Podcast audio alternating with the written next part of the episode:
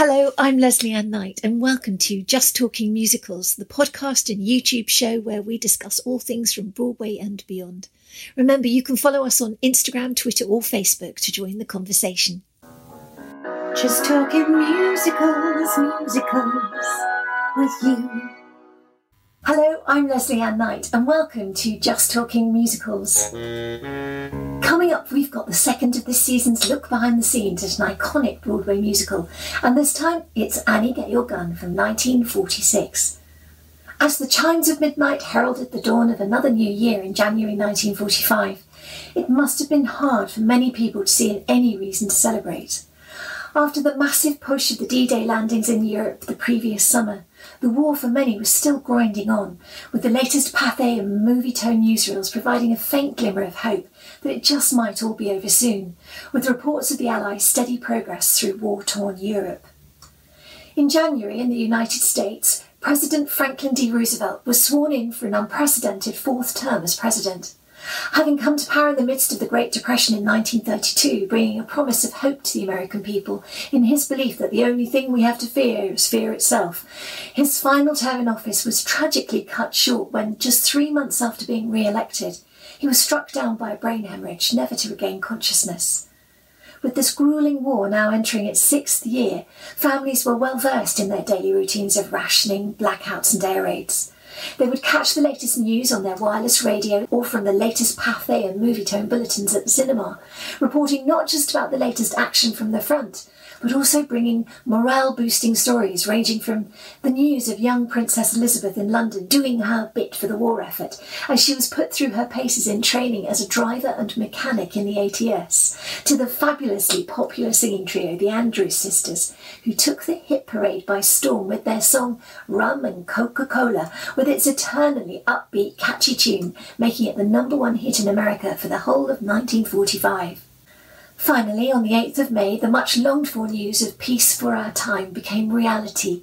In London, tens of thousands of people gathered in the streets, dancing and cheering in sheer relief as the King's radio address was transmitted via loudspeakers on the streets, announcing the end to hostilities. Meanwhile, across the Atlantic, the New York Times reported from offices and loft buildings, thousands who had heard it on the radio were pouring into the streets, and the crowds grew steadily larger until the police estimated that five hundred thousand were in the Times Square area. That night, Times Square lit up once more, and Broadway, the Great White Way, with all its thousands of lights, shone boldly out into the darkness once again. During the lean years of the nineteen thirties and the decade-long Great Depression, Broadway had somehow kept its head above water with the unerring creativity of talents like Irving Berlin, Jerome Kern, Oscar Hammerstein the Second, Rodgers and Hart, Cole Porter and the Gershwins. The onset of war brought fresh challenges to these hitmakers, and almost overnight light-hearted musical comedies with wartime themes began to appear, along with the arrival of an exclusive canteen for servicemen only in the basement of the forty-fourth Street Theatre that became known as the Stage Door Canteen. Broadway at war may have lost its bright lights, but never its ability to entertain or innovate, when even during its darkest days, a show like Oklahoma, with its core values of hearth, home and the golden haze of nostalgia, brought happiness and hope to anyone who was within earshot. Even amidst the gloom of wartime, Oklahoma had caused a sensation on Broadway when it first opened in nineteen forty-three, making its creators Richard Rodgers and Oscar Hammerstein the Second the toast of the town, whilst simultaneously saving its producers, the Theatre Guild, from almost certain bankruptcy. This huge success most definitely elevated Rodgers and Hammerstein into the upper echelons of Broadway's elite in the early nineteen forties, and along with the respect of their peers, they rather shrewdly set themselves up as music publishers and producers, as well as writers. As producers, they could now not only have more control over their own creativity, but also have the freedom to help other writers and add another string to their collective bow in terms of earning capacity. And one project that looked instantly appealing to the duo came from the brother and sister writing team, Herbert and Dorothy Fields. Dorothy had had the idea of writing a show based on the life of one of the most famous women in America at the turn of the century, none other than the sharpshooting phenomenon from Ohio, Annie Oakley. It was to be called Annie Get Your Gun, and she wanted her friend, the larger-than-life star of stage and screen, Ethel Merman, to take the leading role. According to Fields' biographer Charlotte Greenspan, one story Dorothy told about how she found her inspiration for the show went like this. Sometimes an idea for a show drops down from God's hands into yours. In nineteen forty-five, I was working at the Stage Door Canteen, and I met a charming lady who was the head of Travelers Aid, and she was telling me a story of a young sergeant who had been to Coney Island and come in stoned with Kewpie dolls and lamps and cigars and candy, and across his tunic had had a row of sharpshooter's medals. And when I heard sharpshooter, the idea struck. Wouldn't it be marvellous to have Ethel Merman as Annie Oakley? Born Phoebe Ann Moses in Ohio in eighteen sixty, Annie Oakley, as she was later to become known, was one of seven children born into absolute poverty, made even harder when her father died of pneumonia, leaving her mother to fend for her young brood alone. When she was still only about thirteen years old, she took her father's old hunting rifle out into the woods one day to try her hand at shooting wild game to help feed the family. And it was then that she discovered she had a natural flair with a gun. So natural that before long she wasn't only providing food for her own family, but selling the proceeds of her hunting to local store owners, so that by the time she was just fifteen, she was able to pay off the two hundred dollars mortgage on the family home. Herbert and Dorothy Fields' story based itself on the true facts of Annie's life. Meeting another sharpshooter, Frank Butler, and falling in love, meeting and becoming firm friends with Chief Sitting Bull of the Lakota tribe, touring America with Buffalo Bill's Wild West show, and performing to most of the crowned heads of Europe before returning to America a true heroine and unrivalled star of the show. Small wonder then that when Dorothy Fields first approached Oscar Hammerstein with her idea that he was so instantly taken by it.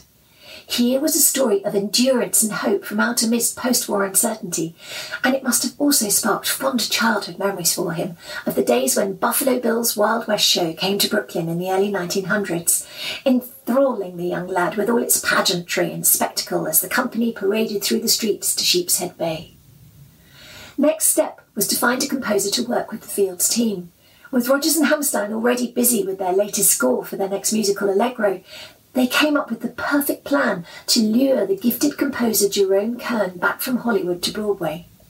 Like many composers, Kern had gone west to Hollywood during the lean years of the Great Depression to write for the movies, but it had never been the satisfying career move he had perhaps hoped it would be. From his alliance with Kern way back in nineteen twenty-seven when they wrote Showboat together, Hammerstein now saw the chance to give his old friend a choice project on Broadway, and while he was at it, there was a planned revival of Showboat on Broadway that needed his attention too. So, in early November, Jerome Kern and his wife Eva made the journey back to New York for talks about this new show about Annie Oakley and auditions for a prestigious revival of Showboat. But tragedy struck just a few days after they'd arrived, when Kern collapsed from a massive stroke while he was out walking on Park Avenue, and he tragically died less than a week later at the age of sixty, with his faithful friend Oscar Hammerstein sitting right by him. So, the libretto for this new musical was written. The leading lady was waiting in the wings. The investors had their checkbooks at the ready, but they had just tragically lost their composer. Both Rodgers and Hammerstein knew that even if they were free to start writing it themselves, their writing style didn't really fit the bill for this show. But one after another, Rodgers, Hammerstein and the Fields agreed that there was someone who could unquestionably hit the mark, and his name was Irving Berlin. Right, that's it for this episode. Coming up, we'll be looking at how Irving Berlin approached writing the songs for this new musical that he wasn't too sure he should write, and whether he could really capture the character of the sharp-shooting star of Buffalo Bill's Wild West show. I'm Lesley-Anne Knight. You can find earlier episodes and actually see me talking on our Just Talking Musicals YouTube channel, and we'd love it if you subscribe and follow along with the conversation on social media as well. Just Talking Musicals, musicals with you.